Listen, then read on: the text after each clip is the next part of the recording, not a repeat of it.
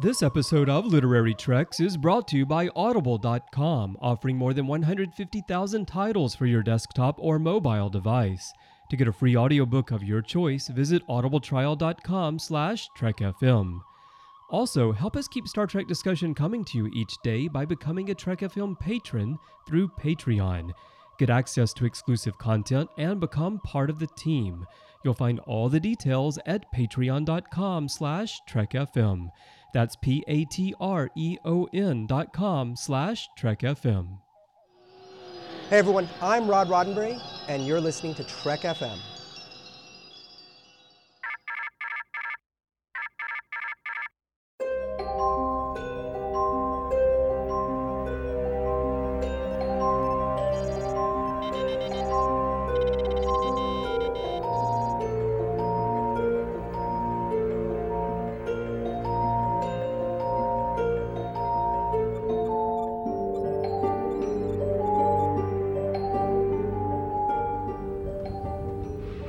These books? I thought I'd take some light reading. Guess I got bored. Welcome, everyone, to another episode of Literary Treks, your dedicated Star Trek books and comics show here on Trek FM. I'm one of your hosts, Dan Gunther, and joining me, as he always is, is Bruce Gibson. Bruce, how are you today? I'm having like an off day. I, it's just everything's just been a little weird today, and I'm just off. I don't even know if I'm really here right now, or maybe I'm some alternate Bruce from another timeline or alternate universe. I'm not really sure, but at least I'm familiar with the show to know that you're a common thing that I can always count on to be here, and nothing has changed. It's the same old, same old literary treks, and that makes me feel good. Exactly. Well, I mean, I don't exactly know where you are, but wherever you are, I'm there with you. This has been a bit of a crazy week, but the one constant in our life is uh, talking about Star Trek books and comics. And we've also got a special guest joining us this week. Oh, good. Now, Matthew know- Rushing's here again?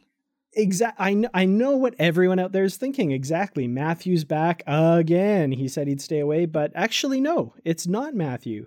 Uh, we have a new face sitting out there. Why don't you introduce yourself? I'm not a new face. I've been here before. but you weren't here when I was here before, Dan. I, Bruce was here. We talked about an Enterprise novel. Oh, That's that's, right. true. That's why. Okay. Yeah. That was like no, see- that was like spring of last year. It was year. like a year ago. like that. And I actually, I, I, I was so busy at that time. I was knee deep in this rewatch, and I almost didn't have time to read the book. So I called in sick so I could read the novel, so I could make sure that I was on literary treks that day. And I read like 400 pages of that novel that day, I remember that. Yeah, you called in sick and you spent the whole day reading the book. I'm reading the so glad novel. my Just- boss doesn't listen to this podcast. That is dedication. that is so dedication there. See, already my day was getting better because now having Brandon on, I thought, oh my gosh, now that's really throwing me off in this strange day because I'm not used to Brandon being on, but I am because we did that one time and and you're so dedicated. So we're good. We're good. I like. I guess I'll introduce myself. It's Brandon from uh, Melodic Treks and Warp 5. Excellent. Well, it's great to have you on the show. And I have to say, if I were your boss, uh, being sick to read a Star Trek novel, I'd accept Oh, that. good. Uh, you should tell all bosses that. I would just call in sick all the time and read Star Trek books all the time. no, that's that's not a bad I, idea. I'm really confused though. Um, like this is a literary trek show. I don't know why you wanted to talk about this this season two episode of D Space Nine, the third part of a three part series. Why did you want to talk about this episode? yeah, uh, definitely the siege. When I was, uh, that's that's the novel we're going to be talking about Novel? today. Uh, every, yeah, every time I googled the siege, Deep Space Nine, that that damn episode came up. But no, it's not the episode. It's it's a novel. It's, Well, wait, wait, wait. Because Brandon took the day off today to watch that one episode. It took me all day to watch that episode. That's a good episode, but unfortunately not not what we're talking about today. Or fortunately, I don't know. But uh, first, actually, in the news, we do have a couple of comics that we want to talk about. Uh, some new releases in the comic world. First up is Boldly Go number five. Uh, you might remember issues one through four were that Borg story that we definitely had some mixed feelings about. But Boldly Go number five takes a different tack and starts a new story off with one of my favorite characters, Jayla. What did you guys think of this comic? I loved it. I mean, I, this this was a great comic for a couple reasons. One, it's Jayla. Okay, more than a couple reasons. Two, it's her backstory. And three, it was all self contained story. And number four, it was a, a good story. I really enjoyed it. Brandon, what did you think of it? I thought it was pretty interesting. Uh, I was a little bit thrown off by the format of the storytelling at first because they start, they, they tell, tell a couple of pages like just before uh, Star Trek Beyond, and then they tell a couple pages just before that, and then a couple pages just before that, and so it slowly goes back in time throughout the whole comic book. And honestly, it felt like I was reading, you know, a different version of the episode Voy- Voyager's episode before and after, where Kes starts growing young after she gets old. Like that's kind of how it felt because they just kept jumping backwards and backwards. So I, I don't know the the the format of the story was a little bit odd and it took me a while to kind of get into it. But I really did enjoy the story. I thought it was good. Um, considering on the digital copy that we have, where they've got all the covers and how page two has a picture of Scotty on it, I was a little bit surprised that Scotty wasn't even in the comic.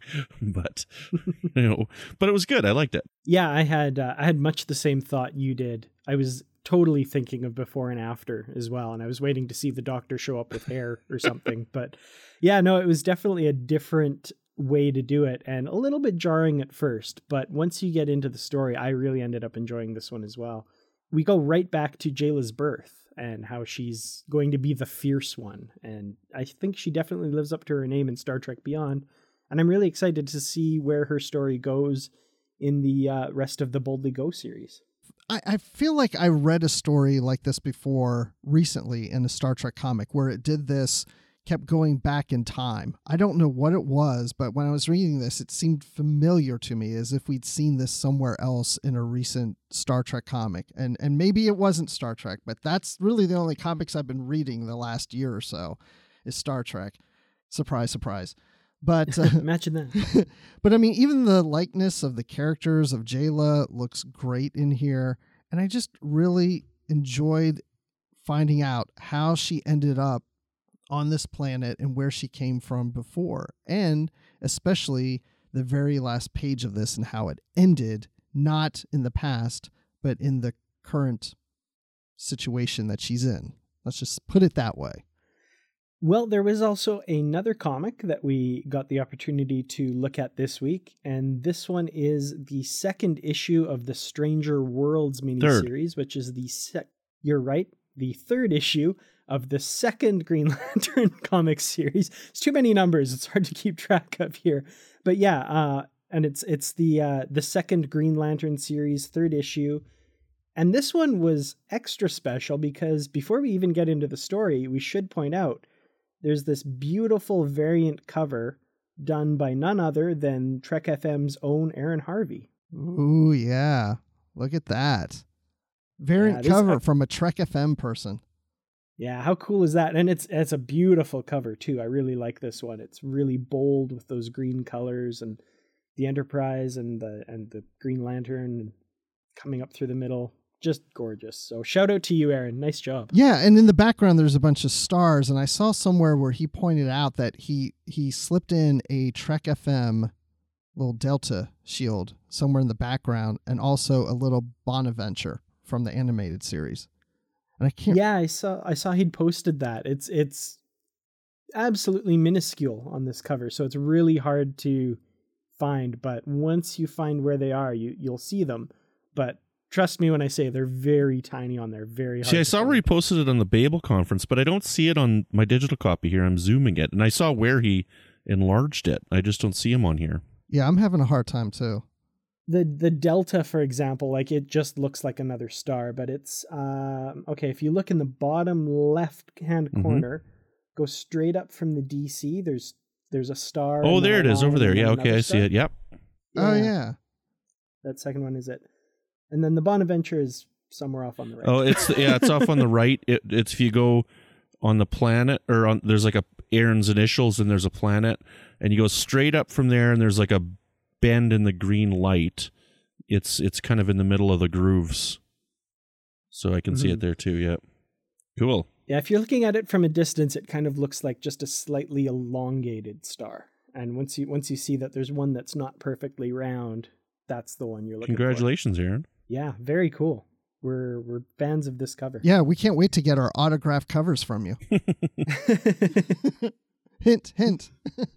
so moving on from that, what uh, what did you guys think of the story? Um, you know, again, I'm really liking these Star Trek Green Lantern stories, and I'm even loving this more because my daughter was seeing me reading this, and she's a big DC fan, and I mean, she she likes the new Star Trek, the Kelvin timeline movies, but she saw me reading this and she says, "Wait, that's Green Lantern with Star Trek? That looks really cool. Wait, is that like the same like actors from the movies?" I'm like, "Yeah, it is." She's like, "Oh, that's so cool." And I said, "Do you want to read it?" She's like, "Yeah." And I'm like, "Oh, she's going to read her first Star Trek." Even though Green Lantern's in it, it's like half of the it's just Star Trek, but you know, it's something Star Trek that she's actually going to read, which she told me she would never do. So I hope she doesn't listen to this because then she'll hear me say that and she'll say, "Oh, you know what? You're right. I shouldn't read it." well, that's the kind of thing. Like I gotta think the ID, the folks at IDW just love to hear that because you know that's a new potential customer, and there might be more people out there. What that, if what if she know, loves it? What if she loves Star Trek after reading it? She starts reading the others. So you know, I even showed her the Jayla, and I could tell she was somewhat interested in that one too. So we'll see what happens.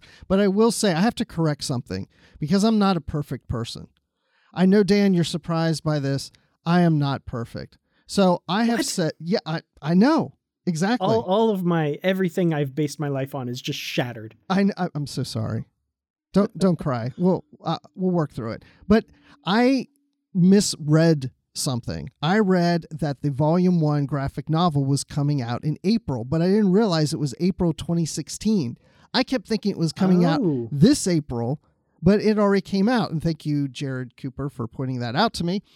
And so I read volume 1 just the other day. So I'm all caught up on Star Trek Green Oh, Lantern. excellent, So that Very being cool. said, I've liked this issue, and so far I've liked them all. excellent.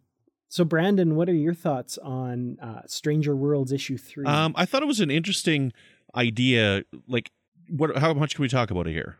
Yeah, I think um generally speaking we don't give away the the ending, but Okay, so can I can I uh, say that Khan's in here? Yeah, oh yeah, cuz he showed up at the end of the Yeah, last okay, so- issue, so So we're good there. Khan getting this ring, I think, is pretty cool, and it's it's a neat twist on it. Um, it's a way to keep it fresh and a way to keep it new Star Trek, and a way to keep it interesting. So I thought that was really really good. Uh, all that I've read, I've read exactly now nine comics that have the Green Lantern in them, and all nine of them also happen to have Star Trek people in them. So I don't know much of the Green Lantern stuff myself and the Green Lantern history. I haven't seen the movie or anything, but uh, I'm I'm enjoying it, and I think they've done a really good job of of making it accessible for somebody that doesn't know the other franchise. Yeah, Brandon, you and I are once again in the same boat because all of these issues are all I've ever seen of the Green Lantern. I haven't even seen the Mhm. film, so I know I knew nothing about uh, him or that universe going into this. And you're absolutely right; they've made it a really cool way to kind of introduce that world and have these two worlds come together.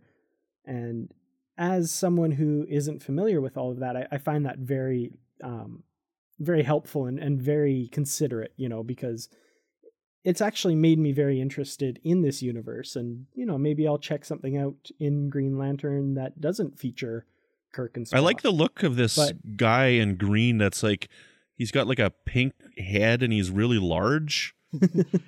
Oh man, I'm so sorry. I don't remember what his name is. Yeah, I don't I don't know either. I didn't catch it, but I don't know. I like the look of that guy. I think it's interesting. Like this, I'm going off on a tangent here because I don't know this stuff. But there's a whole bunch of people that are wearing green.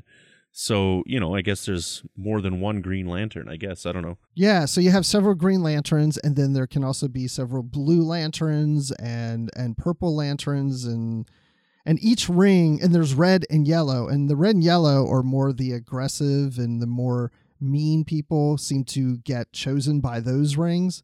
And a lot of this I'm speaking from just reading the volume one recently. Mhm. So it was explaining how the different color rings, it goes and finds the right people that sets uh, that they, it fits more comfortable with. So the red is looking for somebody who's aggressive and has got a lot of anxiety and is looking is evil and whatever. So of course, the red ring in this issue chooses Khan. Mhm. And we have the augments here, Yeah. which we didn't see in the Kelvin timeline. We're now seeing them here. And one of my favorite lines is this after the ring chooses Khan, he turns to his people and says, My appearance has changed since you last saw me centuries ago.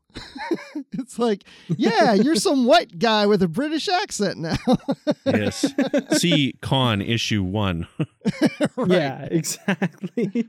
Because you got to think all these guys being woken up are like, okay, so who's, Who's- who's, who's this this guy?" guy? What, what's going on here? yeah, and they're like, oh, okay, he says he's Khan, so I, yeah, I guess he's Khan. We'll follow him. Works for me. I mean, he squished that guy's head, so uh, yeah, he's probably Khan. Well, we'll go with that. Yeah, he's Khan. I'm good. I'm good. but also to be able to read this comic and picture and hear Benedict Cumberbatch's voice in your head, you know, that's a special treat too because you know he's pretty. Did you like his line? Shall we continue? Yeah, exactly. I thought that was yeah, a nice little nod, a little bit on the nose, but yeah, it's pretty good. Well, if you'd like to get into contact with us on anything we talk about in this show, like the Green Lantern comics, if you love Khan in it, if you hate Khan in it, if you want to talk about Aaron Harvey's awesome cover, you can get in contact with us on the Trek FM website. Go to trek.fm slash contact. You can leave us a voicemail. Just look in the sidebar on the show page or go to speakpipe.com slash trekfm. You can find us on Twitter at trekfm and on Facebook at facebook.com slash trekfm. While you're on Facebook, check out the Babel Conference. Just type the Babel Conference, that's B A B E L, into the search field on Facebook, or you can go to our website at trek.fm and click discussion on the menu bar. Now, Bruce, where's another great place on the internet for listeners of Literary Treks to engage with the show? The great place would be Goodreads. Maybe we should call it Great Reads, but it's called Goodreads. And if you're not on Goodreads, then I encourage you, if you're a reader of books and you like to read reviews and maybe discuss and, and follow what other people are reading, go to goodreads.com and uh, set up an account. And when you're there, look for us at Literary Treks and you can join our group. You just go in there and you uh, click to join the group, and then we get an email alerting us, and more than likely, we will approve you. And then, of course, once you, and the reason we don't approve you, well, then there must be something really wrong. It's because you But have a red anyway, ring. It exactly Ah, yep. a red ring and you don't look like yourself. So then we'll uh, let you in the group, and then you can join any of the discussions on the Star Trek books and keep up to see what we have coming up in future episodes that we will be reading and discussing. Also, if you say in your profile that you hate the Vanguard novels, I might not approve you, but Bruce or Matt probably will, so it's okay. I won't. No, no, I'm kidding. All right. Well, why don't we jump into the discussion and talk about The Siege? Not the episode, the book. Well, for this episode, we got the chance to read a classic Deep Space Nine episode. This one is from the very early days of the Deep Space Nine novel series. In fact, it's the second novel, Deep Space Nine number two, The Siege, by none other than veteran Star Trek author Peter David. So, first off, uh, The Siege. What's it all about? You said we read a classic episode. We did not read a classic episode. it's just as Did I say episode? You did, yeah. Brandon, you've got me doing it. no, it's not an You've got episode. me all turned around on this. yes, there was an episode, but it's with the same name, but that's not this book. And yeah, this was the second book. So this book came out in 93, and I remember buying this because the first book was The Emissary. It was the novelization of the pilot episode, and I read that at the time. And then this book came out sometime a few months after or so. It's really interesting because I don't remember a lot of details about this book the first time I read it because it was such a long time ago. So I don't remember what my impressions of it were then, but it's interesting to read a book now that the series has been on. We've gone through seven seasons and we've known this series for years and years. And it's like, okay, so how does a book that was written with only a few episodes under its belt, how does it hold up today? And um, we'll reveal that as we talk through this. But uh, Peter David is one of my favorite authors. And so I was very happy to read this once again. Yeah, it's been a long time since I've read it. I, I bought it originally when it came out as well. Um, you know, I've always bought the books as soon as they've come out.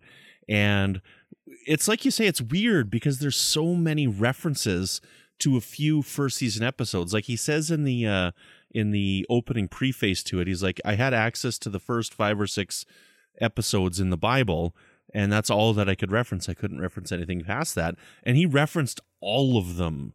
Like he dropped as much information on the previous episodes as he possibly could. Like Memory Beta had this as a release date of May 1st, 93, which is just after the episode Battle Lines, which was episode number 13. If you count Emissary as two, it was episode 13. You know, so this is really early in its run.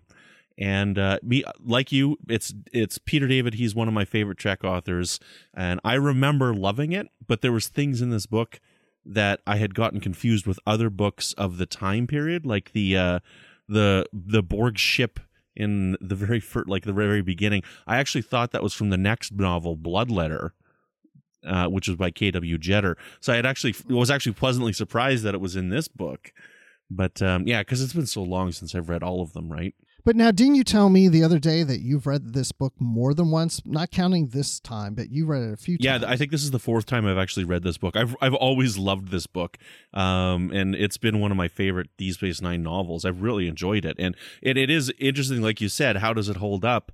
You know, twenty some years later here now, right? Yeah, I mean it's it's been a long time. I mean, even my cover is starting to change colors on the inside because it's so old. But it's it's also interesting the um this book. I mean, obviously, I think you're going to give it a good rating, Brandon, when we get to the end of the show. But this was Spoiler alert. this this was exactly this was your suggestion. We read this because you picked it. Yeah, well, and I picked it because well, there was a couple reasons why I picked it. You know, um, I've listened to just about all the episodes of Literary Treks now. I lost, I, I, fell behind a bit on last year's rewatch when I was doing the from there to here. But um, you know, you guys haven't covered a lot of Peter David novels, and he's such a great author, and you haven't covered a lot of really early novels. So I thought it would be fun to do that. And so the reason why I picked this one though as well is because it is one of my favorite Star Trek novels, and it's one that I've read multiple times. I think this is probably the Star Trek book that I've actually read the most. Very cool. Well, this is uh you know, different from the two of you. I have never read this book before. So this was my first time reading this novel and I love that there are so many older novels that I've never read and it's fun to read them because it's a little glimpse back into that early period of time in Deep Space 9 and you know for all of the for the fact that it was written before the show even aired and he only had access to the the materials that the show was kind of built around it's actually it really evocative of the first season of deep space Mhm. nine i feel like peter david really managed to kind of channel the mood and tone for the most part that we got during that season so uh, this was a really enjoyable read for me um, you know a few few issues with it that we'll get to in the discussion i'm sure but definitely first impressions uh, a lot better than what i was expecting That's great because you know when it comes to these early novels when they're written in a first season, they don't always match up well with what we learn of the characters as the series progresses. Like for example, I think the first couple books or so, uh, the next generation, there's scenes where Troi refers to Will Riker as Bill. And it's throughout the book where she says, you know, oh, Bill, how are you? Or whatever. And it's, of course, you know, we've never heard Troi call Riker Bill. It was always Will. So just once in the naked time Well, if you're listening carefully that's true, yeah. but yeah they they they got rid of that pretty quickly But there's other things that, you know, you'll read and it's like, well, that character doesn't quite match up. Or, oh, you know, I don't think they quite got, know, they went in different, the author didn't know Data well enough. And so Data has more emotion than he did in the series, whatever it was. But in my opinion, and of course, I want to hear what you guys think, I thought all these characters were spot on. There was nothing really in this novel that stood out like big to me that I would say like uh, no this this doesn't fit right in the DS9 that we know today. I thought all the characters sounded great. I thought their interactions were perfect. There were several times I busted out laughing out loud and I usually don't do that when I read a novel. There was one line in here that maybe I just read it long wrong. Sorry. Um, it's right in chapter one when he says Miles O'Brien, square jawed, curly haired, and the most aggressively patient individual on D Space Nine smiled broadly, which was the only way he was capable of smiling. That's the only like he did capture O'Brien well, but that description doesn't quite seem right to me. So unless you're like aggressively patient, you're just like like is that aggressively patient or I don't know. Like, what do you think aggressively patient means? And, and also not something that I would really ascribe to Yeah. O'Brien. Like I've I've seen him kind of lose his temper a little So bit. a is that aggressively times. Patient? I- is that like an oxymoron where he's saying he's not patient at all? So yeah, I don't know. and know. then the only weird line right there too was when he was trying to show this trick to Keiko, and she's like, "I wouldn't kick a small dog while it's down" or something, and I'm like, "What the heck kind of line is that?" well, Keiko always says something weird anyway, you know. Well, so but the going back to what you're saying about Bashir, that doesn't even match up with what happens in the novel because that was that leads then O'Brien. later to a scene. Oh, I'm sorry, O'Brien. what did I say? Bashir. Bashir, yeah. We'll get to Bashir later. But O'Brien later in the novel gets into a real like shouting match with Sisko, which I thought was a little uncharacteristic for for well, not quite for O'Brien, but just the way they're kind of going at each other just felt like it was a little maybe too much for those characters. Yeah. Yeah, there's, so there's a couple of misses in here, but honestly, for the most part, this really did feel like a good season one episode. Like it could have been an episode. You know, the characters were pretty much spot on. There was a few misses, but again, you got to give the guy. I, I would never hold that against the book, especially considering the fact this was written before it aired.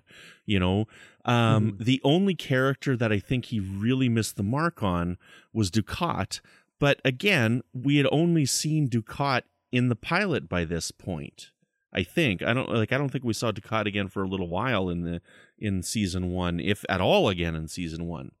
But uh, so honestly, I give I give props to writing such a well fitting novel. Agreed.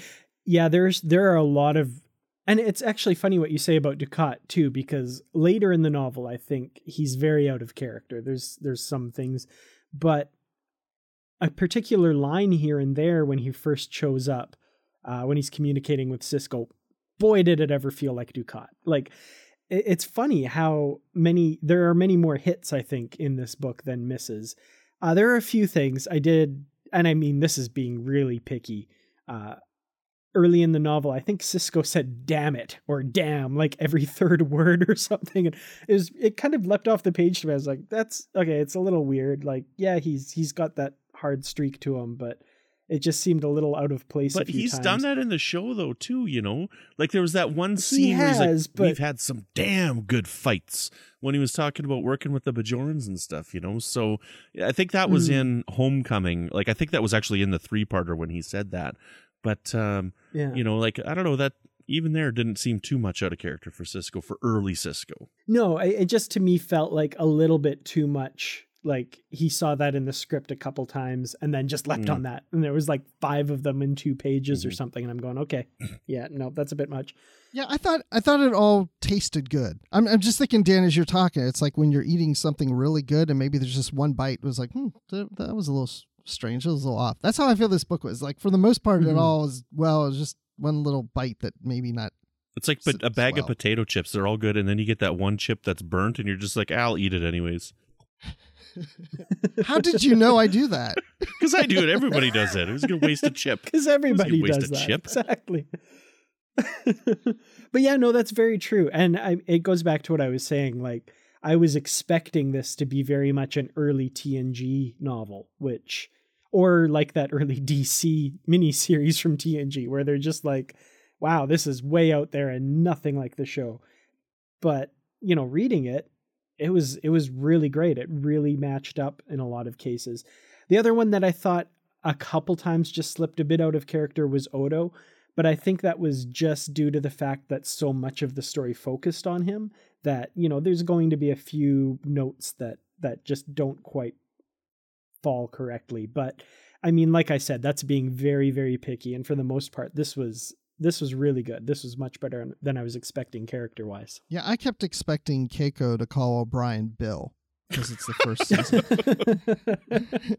but no, let me just go to this because I because I, said you know there's several things in here that makes me laugh and I feel like the characters are spot on and I usually don't read from a book on the show and I'm I'm not going to read much I'm just kind of paraphrase through some of this but okay so there's a scene where Quark and this other Ferengi named Glav they come up to Ops and Kira's like you know okay guys you're clogging up Ops get out of here And then Dax, very diplomatically, she turns to them and says, Well, may I help you?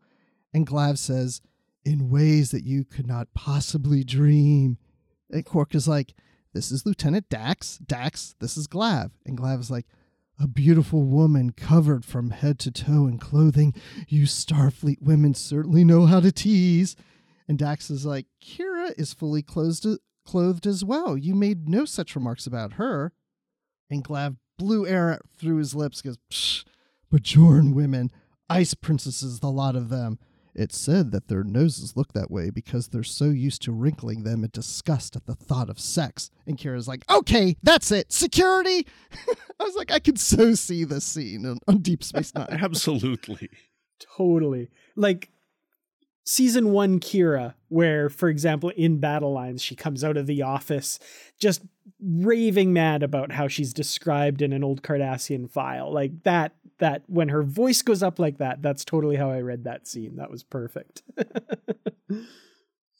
Excellent. Well, moving on from that, um, one thing that I kind of noticed about this story, and I'm not, I'm not saying that I was put off by it or anything like that. It was kind of it fit the tone of the story, but did you guys notice that the story seemed to be a lot more violent than the typical Oh, that's Peter David. Star Trek story?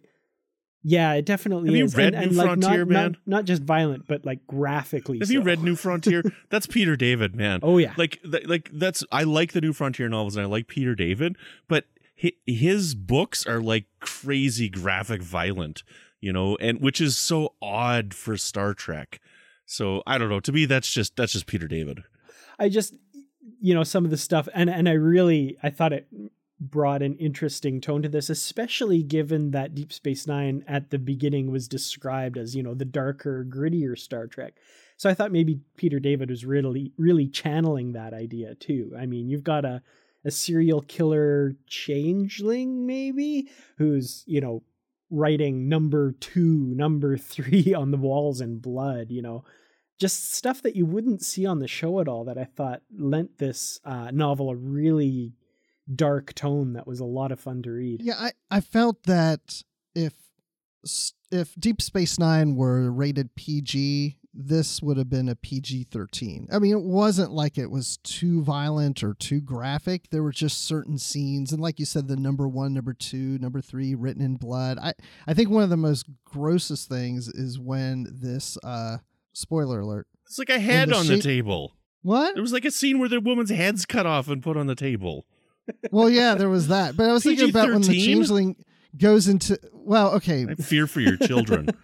hey, have you seen Peach? Have you seen Gotham? I mean, come on, Uh, you got you see stuff like that on Gotham. But the changeling goes into the Cardassian, basically b- blows him up, yeah, like, going inside of him. it's I down mean, it was his just- throat.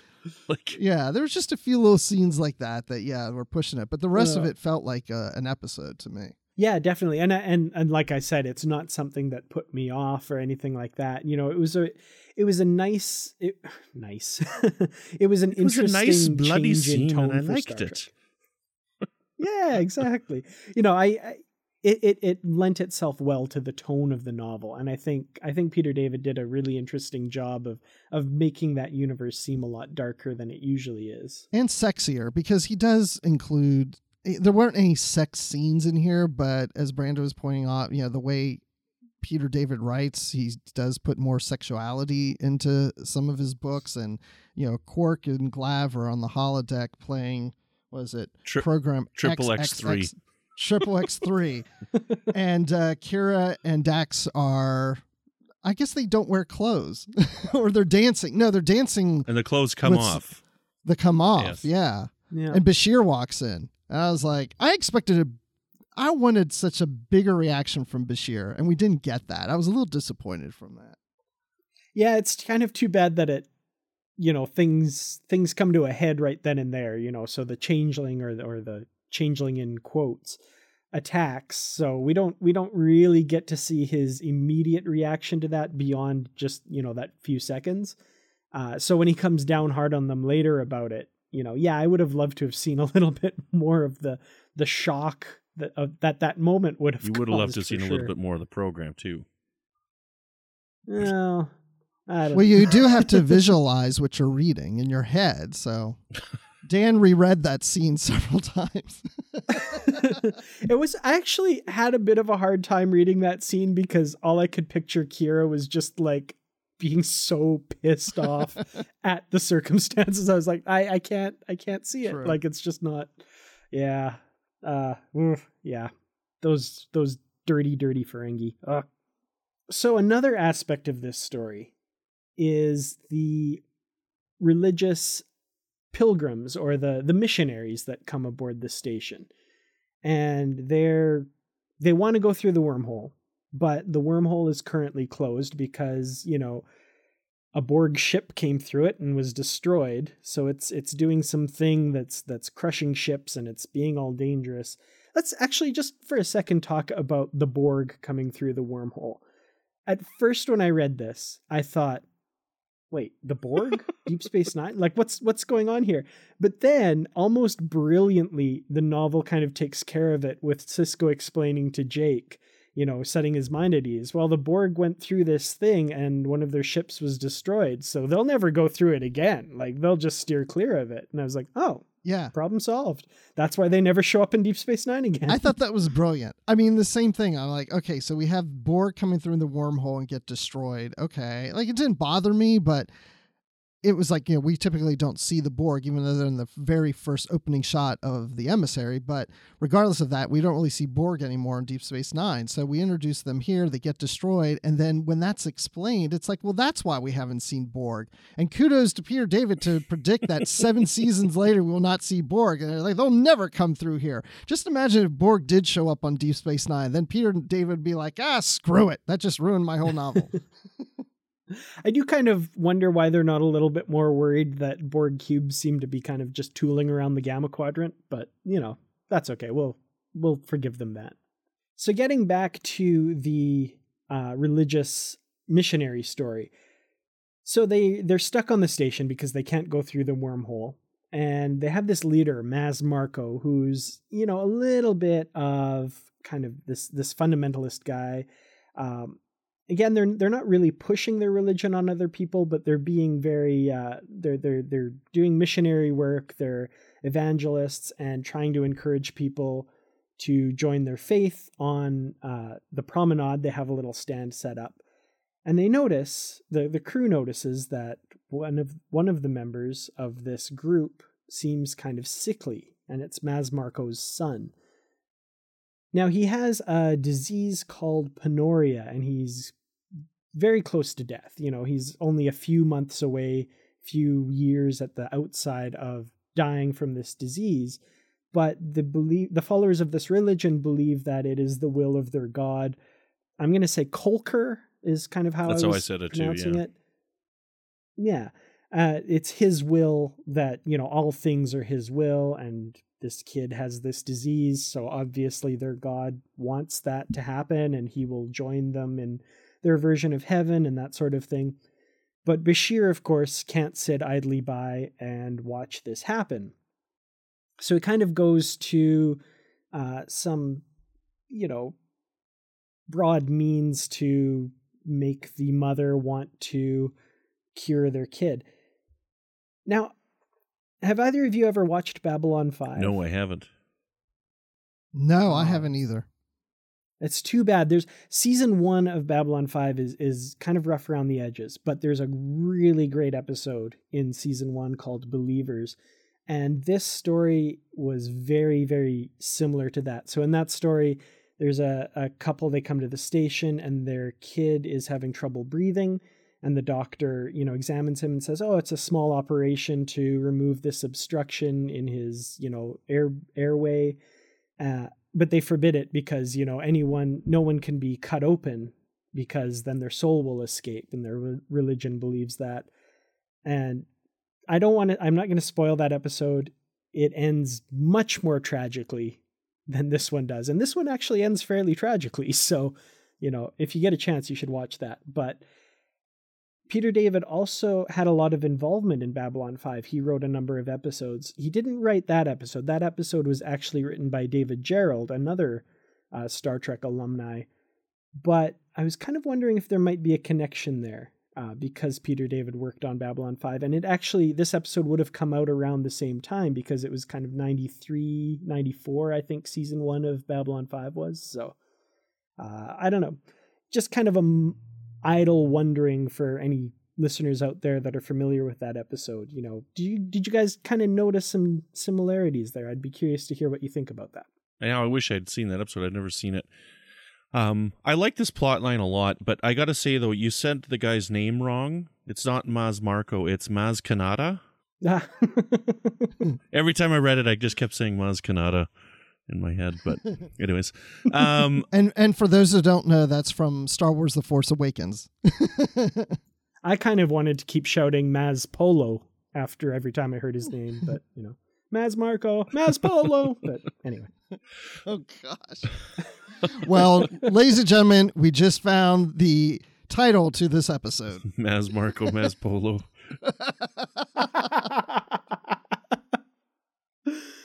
Oh, write that one down. This was a it was an interesting subplot as well, and it it was a very Star Trek subplot. Like this is something that you would definitely see in an episode. It's something believable for an episode that you would see on screen, and it's believable for Bashir's character.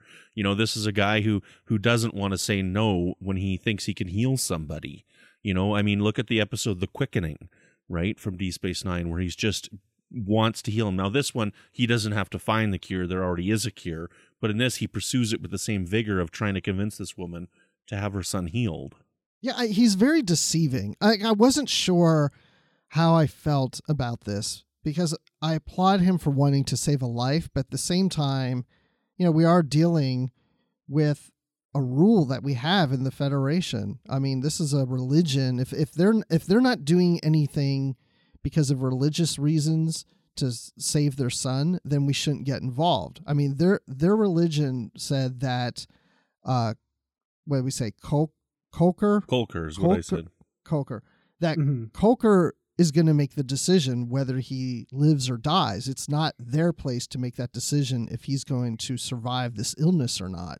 But Bashir's doing everything he can to counter that and say, you know, basically, forget your religion and your beliefs. We can save your son.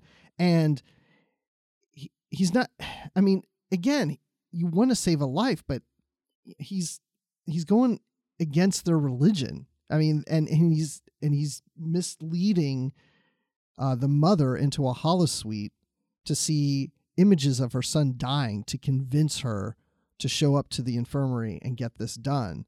And I really thought at the end of this book he was going to catch a lot of crap for that from Sisko. And it's alluded to that he did get some crap from him, but I really expected a really powerful scene about whether we should go there or not.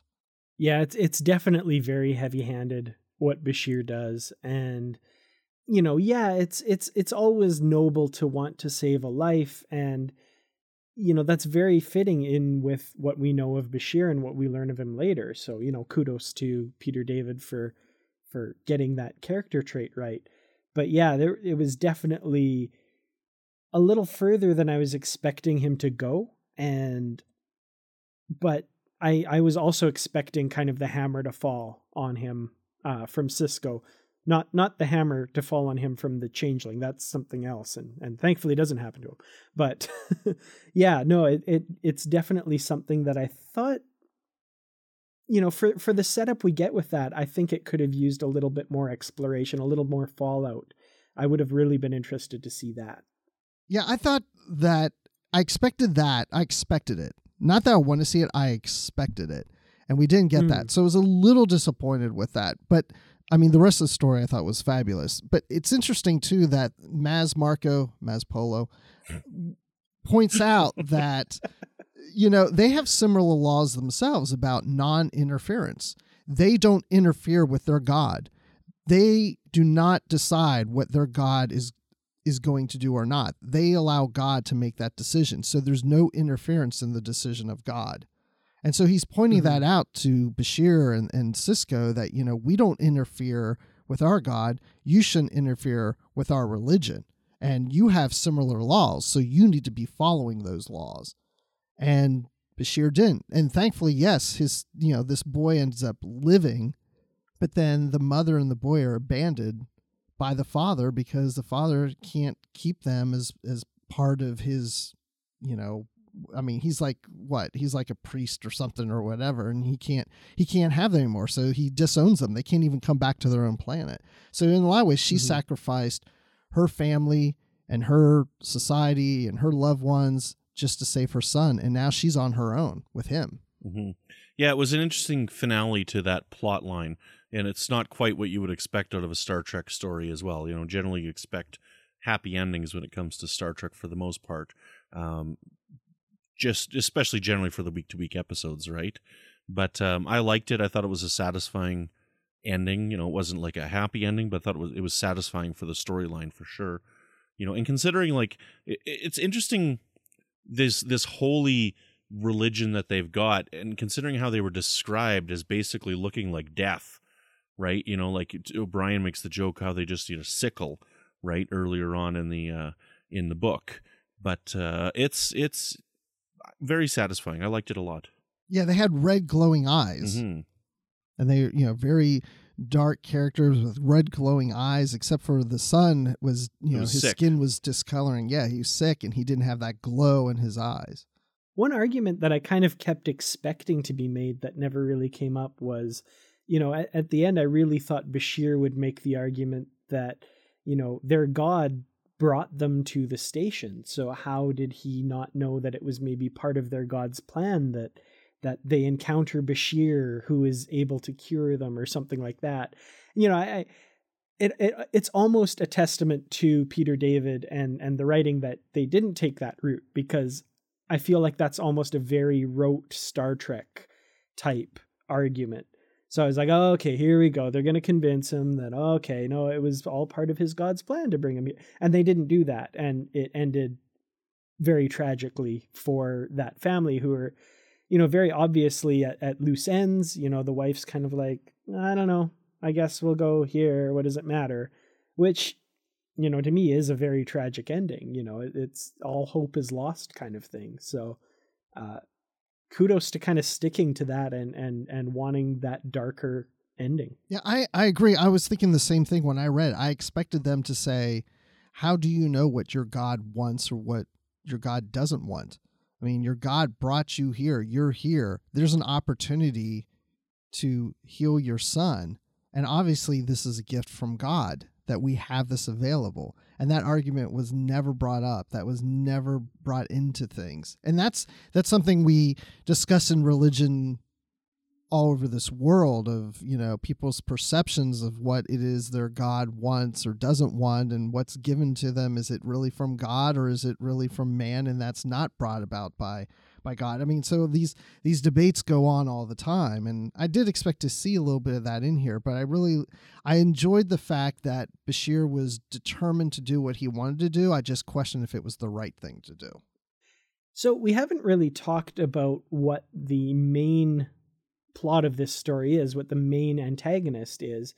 And it turns out that there's this I, I guess you could call him a changeling or a shapeshifter of some kind. It's never really explicitly stated that he is definitely one of Odo's people, but he's some sort of metamorph, some sort of shape shifting entity who's come aboard the station, and he's an absolute psychopath. So he kills and they try to find a motive for his killing and he doesn't really have one. He just enjoys it. It's it's what he's always done. So, you know, this shapeshifter, this changeling, this whatever he is is running amuck on the station, uh killing people. You know, basically a serial killer shapeshifter, which is pretty terrifying. And uh so everyone on Deep Space 9 is of course trapped aboard the station because they can't let anyone go. And yeah, what did you guys think about um about his character and the role he played in the story? There's uh there's a really interesting retcon that I like in this book uh, that I like to especially now think about. Now I'm going to give a little bit of a spoiler warning here if you guys I know you have, but if anybody listening hasn't read the David Mack uh Parallel Universe Section 31 novel, the last one that came out, right? Um, I'm going to give a spoiler for that, so you might want to come back in a second if you haven't read that yet. But in that book, they give an explanation for why Odo is so different from the rest of the changelings, uh, but why they're similar, right? So, and in this book, the theory is that our Odo came from the mirror universe, right? And so in our universe, they're all the the the changelings are all like they want to take over and they're all psychopaths and they want to dominate dominate. And so this character kind of fits in with that. So in my head canon he actually is a member of odo's species. So when you get to the other parallel universe they're all they're all law and order and play by the rules. And so that's where our odo came from is the mirror universe changelings right? And so there was a cross when he went over and it's and so it explains why in crossover when you go to see the odo over there he's all crazy running that you know that ore processing station right so those those who've read the book will know what i'm talking about but so to me it fits with that continuity that this guy might be a crazy changeling right so i like that a lot and i think it fits with other novels later on i don't know what do you guys think about that That's so awesome. I'm glad you pointed that out. That's why I like listening to the show. Oh, wait, I'm on it too, but that's why I like listening to the show. Yeah, no, I I kind of had that same thought, and and I've always loved that explanation, and it's kind of in in that novel just given as kind of a throwaway, like, huh, I wonder if maybe they got switched at some point. Oh, weird, and then they move on, and I I remember reading that and going, oh, of it's course, such a great great retcon i love it brilliant, you know and yeah, it, it's such a brilliant move. I loved that. Yeah. Oh man, it makes me want to Um, go back and reread that again. hmm anywho Yeah, no. So yeah, his character, like we said, he's just he's just a serial killer, just a murderer, and is absolutely crazy. One thing that I thought was really interesting, and of course, spoilers. We're talking about the book. We're spoiling the whole thing. Rotten. It's it's been out for years. You should have read it by now. Unlike me, who just read it. Um, the ending, like how this uh this villain died, and and again, we've talked about kind of how Peter David does things, and this is something that felt very familiar to me from Peter David books. This kind of horrific ending uh, where he falls through the wormhole. And of course, the wormhole's doing its thing and it's being all violent and crazy subspace compression, I think they call it. And he comes out the other end in a million pieces. just But he's not really dead. They're just individually all conscious and aware. yes, that was. Cool. Oh, man. that was cool. So he's just going to float as individual molecules through the vacuum for possibly billions of years, unable to do How anything. how do you in pieces as this shapeshifter changeling get your pieces all back together when they're floating around in space? I mean, it's just infinite. I mean, you just he'll just be out there as long as he can live, and they can never put himself back together. He did they even say he's a Humpty Dumpty, or am I imagining that they couldn't put all the pieces back together again? I don't remember that part Hmm, it could be. Okay, maybe I think don't maybe that was in my but- mind, but it might, made me think of Humpty Dumpty. I just was thinking about the ending Yeah. to like the lawnmower man when like if the computer just gets like the computer program or the guy just gets like evaporated or whatever. But but yeah, going by physics, you know, there's just no way he can bring himself back together again. He's just going to drift further and further apart. And that's brutal. I don't know. Uh, have you guys read the novel Vendetta? Oh yes. no, I haven't. Oh, okay. Well, I won't spoil the ending then for you or the listeners who haven't read uh, Vendetta, but th- there's a, there's kind of a similar ending, uh, not not the same as this, but just that similar idea where the antagonist just has this kind of horrific undoing that just is uh, pretty brutal and pretty final. So. Yes, I think we will we will be reading that novel at some point on the show. Absolutely. It's on the list of to do because that was one of my favorite novels back in the day and I haven't read that in forever. So I want to see if that still well, that's holds great because that'll give me a chance to finally read it. There you go. Definitely. Yeah, it's a good one. I actually only read it a few years ago, and uh, yeah, it's it's excellent. I know cuz so. I read your review just the other day actually. that you posted I think in Nice. 2011. That's how long ago it was, I think. So or 13 Yeah, or that's something like that's the year I first started that website, so that's that's a pretty old review. How bad was my writing back then? Don't tell me. You spelled the wrong. oh darn it! Again. I don't know, the whole review was all in pieces. It just couldn't put it all back together again. Slowly drifting apart. Yeah. Well, on that note, uh, what are your kind of final thoughts and maybe a rating for Deep Space Nine number two, The Siege? Brandon, why don't you? I like this book a lot. I'm really glad that we reread it for this. Um, it's it's interesting to read it after so many years of the series being over, having watched the series so many times. It really feels like it could fit perfectly in somewhere in the first season. And uh, Peter David's my favorite Star Trek writer. I think he's absolutely fantastic. Um, and it's it's nice to have a light read. Like it's not a long, complicated read. It's a shorter novel, and uh, sometimes it's fun to read those. I like it a lot. Uh, I'm going to give it one viewing of Triple X Program Number Three. Excellent. Awesome. Awesome. Okay, so uh I don't recall that much the first time I read it back in 1993 when I was just a young lad. But uh and I had forgotten that this was a Peter David book until I picked it up and was like, "Oh yeah, I forgot Peter David wrote this." And I have to say I really enjoyed this. It's probably not my favorite of his books, but it's up there. And I, it was great to go back to the old Deep Space Nine because a lot of the novels take place after the series. So I would give this four and a half out of five O'Brien magic tricks. Is that a good rating? Because although actually he did do the trick right, it's just that Odo was very unimpressed. Yeah, well, because he put the cards down and he says, "Now pick a card," and Odo looks and he goes, "Yeah, okay." And O'Brien's like, "Okay, now look at your card." And Odo's just staring at the deck, and O'Brien's like, "Well, look at the card." He goes, "I am. I'm looking at the card. No, pick it up and look at it." is this your card? No, they're your cards. that doesn't make any sense. uh yeah, that was that was cute. But yeah, no, I really enjoyed this one as well. Uh, I really appreciate Peter David's irreverent style of writing, and to tackle Deep Space Nine so early on in its run and to get so many things right, I think is not only a testament to Peter David's writing, but I would say probably also a testament to the how well the creators of Deep Space Nine got the characters fully fleshed out in the series Bible before it even started, because so many of those character notes are bang on, and to be able to extrapolate from that to create these characters and get so much of it right is just really really impressive. Um, again, the the uber nerd in me can pick little tiny things here and there, but the tapestry as a whole is just beautiful. Like it was a really well done book.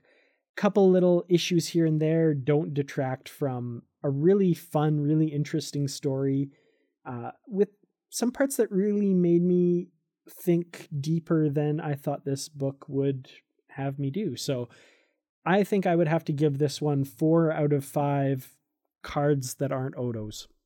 Definitely a good novel. Well, I'm so glad that we read that novel because I love Peter David books, and and this one was right up there. And again, one of my favorite lines. I don't even remember who said it in the book. Says, "Quark, you son of a space cow." Um, I'm going to use that from now on. You son of a space cow. I've been seeing your Facebook updates lately. You've been calling a lot of people space cows. I think you've gone a little crazy with that. I've lost a lot of friends. well, space cows aren't the only things we've been discussing on the Trek FM network. So here's a quick look at other things that we've been talking about on the network. Previously on Trek.fm, Standard Orbit.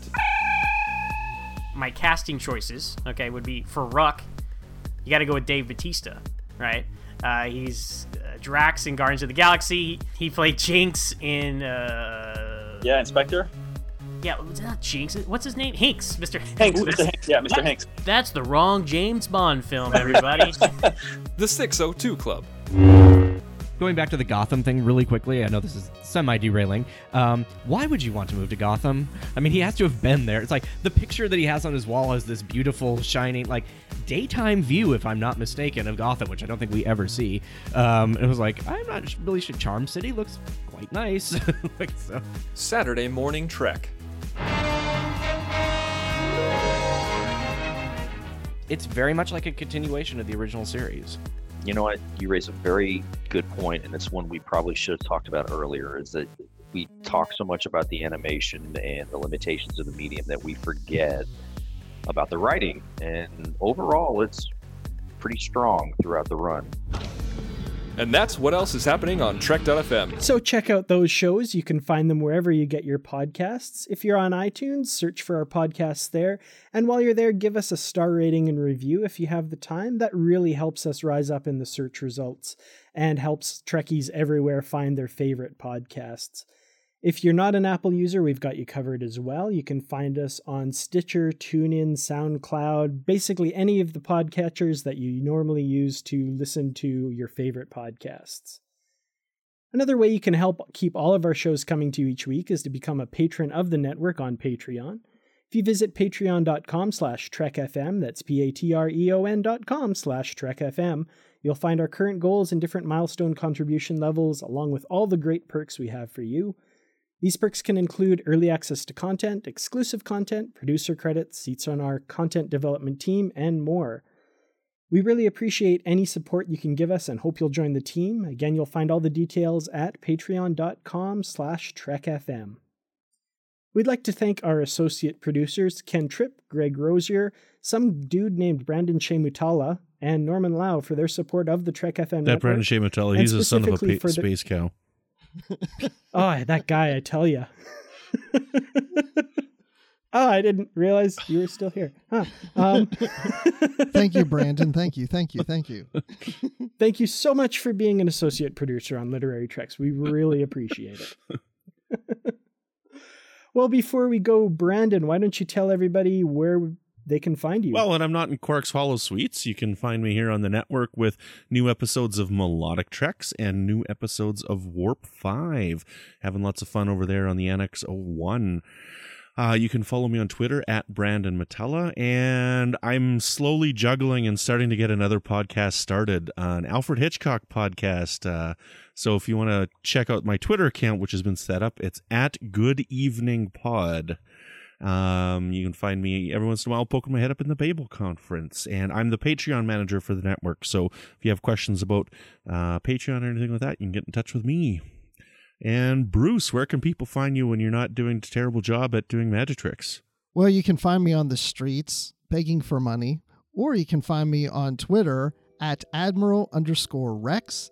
And you can also find me on the Star Wars Report podcast, where we talk about, mm, I don't know, Star Wars. You can check me out there with uh, Riley Blanton and Mark Herleman. And uh, you can always find me in the Babel conference because if I'm not posting anything in there, oh my, yes, I am reading what all you fun people are posting in there and having a good time reading it. And so, Dan, let me ask you if when you're not saying Odo looks a little pale, where can people find you? Well, you can find me on Twitter. I'm at Kertrats. That's K E R T R A T S. You can find me on youtube.com slash Kertrats Productions, facebook.com slash Kertrats Productions. Uh, you can probably find me on Reddit. I'm a Kertrats there. I'm Kertrats everywhere. Just search Kertrats, you'll find me.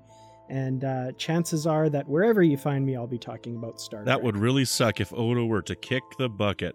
Oh, ho, ho, ho, ho. oh man, yeah, those were pretty bad, but uh, but I appreciate a good pun, so that was that was fun. well, thank you all so much for listening, and until next time, Live long. and read on. What do you call that, light reading? To each his own, number one.